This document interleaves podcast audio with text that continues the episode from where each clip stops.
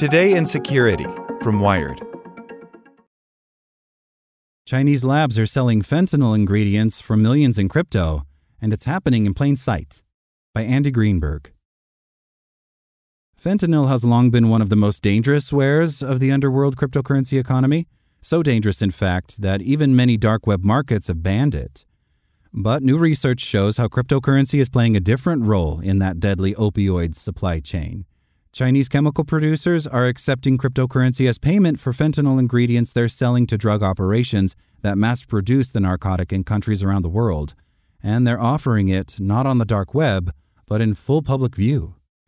Cryptocurrency tracing firm Elliptic recently released new findings that offer a glimpse of an underreported role of cryptocurrency in the global fentanyl trade, the wholesale supply of ingredients to fentanyl producers around the world. Researchers at Elliptic found more than 90 Chinese chemical companies that sold fentanyl precursor chemicals and advertised their products on the open web, fully 90% of which offered to accept payment in cryptocurrencies like Bitcoin and Tether.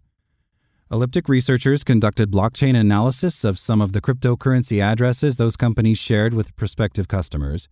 The researchers estimate that they had received just over $27 million in transactions over the last five years, mostly since 2021 given that transactions have in the last year increased 450%.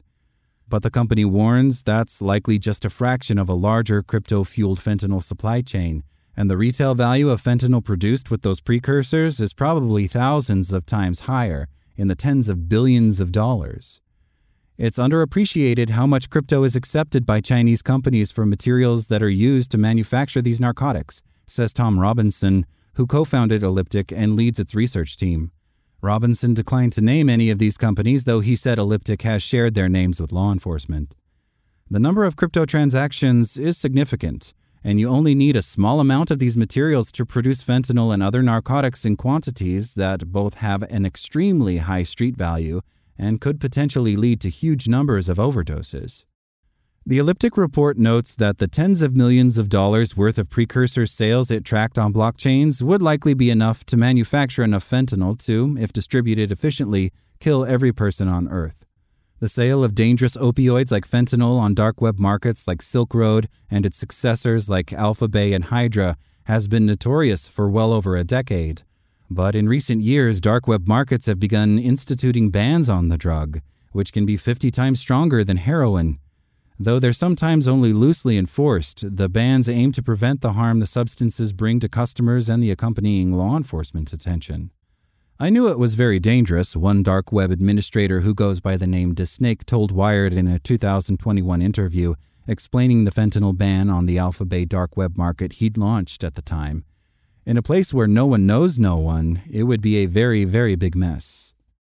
Despite that trend away from the dark web fentanyl sales, four members of the U.S. Congress this week reintroduced a bill called the Dark Web Interdiction Act to increase the sentences for dark web drug dealers, focusing specifically on fentanyl.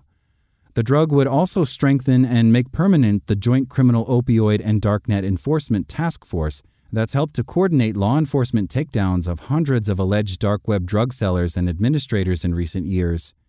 But even as the dark web retail cryptocurrency trade in fentanyl has been restricted, and as law enforcement cracks down on what of it remains, Elliptic's research shows that cryptocurrency based wholesaling of fentanyl ingredients to drug cartels, who then manufacture the synthetic opioid and smuggle it into the US and other countries to be sold in the physical world, continues.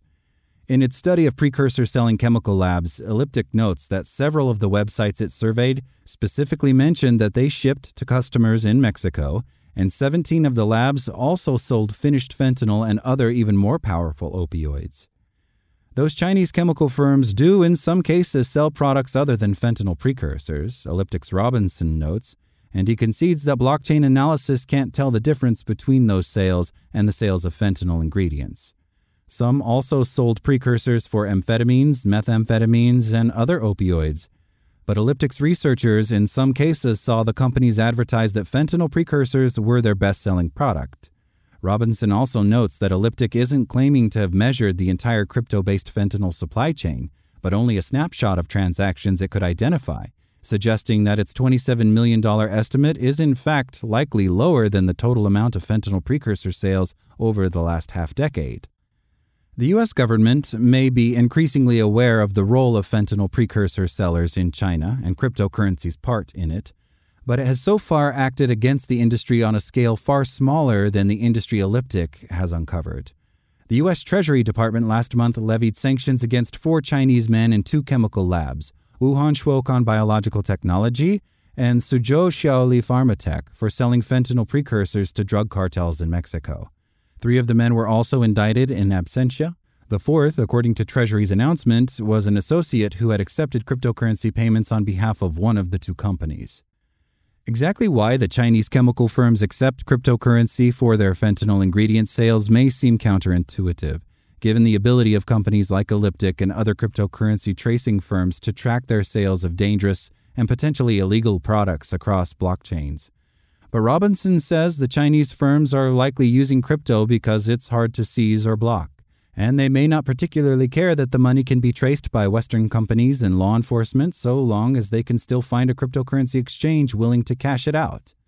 If a company in China wants to accept crypto payments, no one can prevent that from occurring, Robinson says. But that traceability also means there's an opportunity to pressure cryptocurrency exchanges to cut off the accounts of fentanyl precursor sellers that Elliptic has identified. Elliptic, in fact, notified exchanges of hundreds of addresses it linked to the Chinese chemical companies.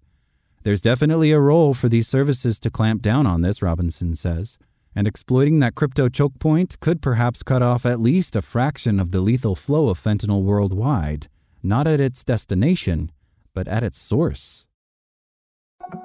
Like what you learned? Subscribe everywhere you listen to podcasts and get more security news at wired.com/security.